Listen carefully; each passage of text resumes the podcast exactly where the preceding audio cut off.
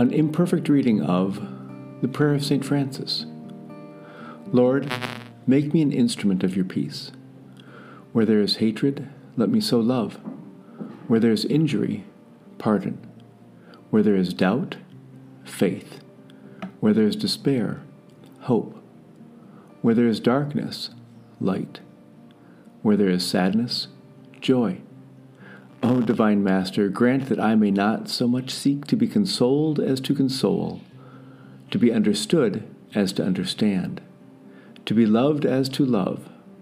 For it is in giving that we receive, it is in pardoning that we are pardoned, and it is in dying that we are born to eternal life.